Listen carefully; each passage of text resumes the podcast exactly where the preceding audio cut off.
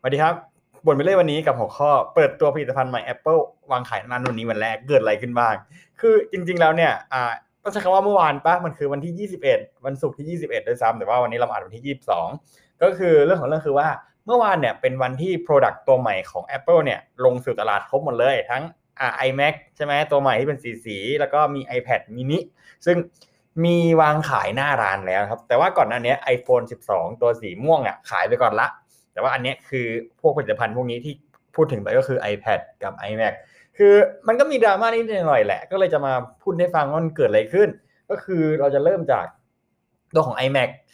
iMac iMac iMac หรืออะไรพวกเนี้ยปัญหาคือสีมันสวยนะเว้ย เราดูรูปเราดูอะไรเราไปดูของจริงมาแล้วเดินเฉียดเห็นมาจับรูปคำสัมพันธ์หมดแล้วเราว่าปัญหาของมันก็คือสีเหลืองเว้ยเออเออสีเหลืองจริง ๆ ว่ะ คือสีเหลืองมันทุเรศมากเลยอะมันแล้วแต่คนชอบจริงๆนะ คือเรามองว่าสีเหลืองกับในรูปแบบไม่ไม่ไม่ค่อยเหมือนกันเท่าไหร่ ซึ่งเราตอนนี้เรายังไม่รู้ว่าปัญหาเกิดจากการผลิตหรือว่าอะไรหรือเปล่า เพราะว่ามีหลายคนดราม่าสีเหลืองว่าเขามันออกไปทางสีทองทองๆเลยอะถ้าใครนึกไม่ออกให้เรานึกถึง ข่าวราชสำนัก ถ้ามึงแปะตาตรงนั้นลงไปอะใช่เลย เนี่ย ก็คือสีเหลืองยังเป็นสีที่ดราม่าอยู่ แล้วก็ที่เราเห็นด้วยคือว่ามียูทูบเบอร์หรือบล็อกเกอร์หลายคน มีการพูดถึงว่าเฮ้ย iMac ตัวใหม่อะมันตัด port LAN ทิ้งอะ ทำไงดีมันตัด port LAN ตัด port LAN ตัด port LAN ใช่ไหม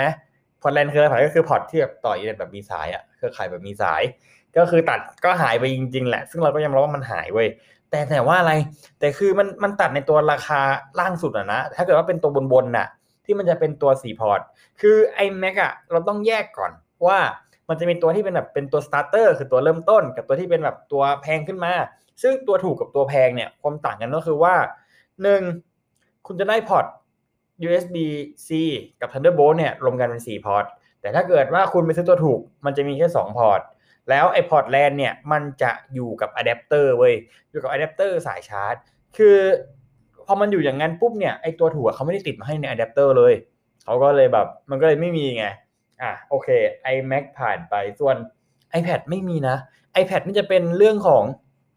ไอ้จอตัวใหม่คือจอ mini LED ซึ่ง mini LED คืออะไร mini LED คือมันคือจอ OLED คือจอ LED นั่นแหละ แต่ว่ามันจะสามารถแสดงสีในตัวของแต่ละพาเนลของจอในตัวแต่ละจุดของจอเองได้ ซึ่งมันทำให้สีดำอะไรพวกเนี้ยมันสนิทมากขึ้น แล้วมันจะแก้ปัญหาเรื่องของจอเบิร์นทิ้ง จอเบิร์นคืออะไร จอเบิร์นก็คือการที่เม็ดสีของจอ OLED เนี่ยมันมีปัญหา มันพังหรืออะไรพวกนี้แหละ ก็คือ iPad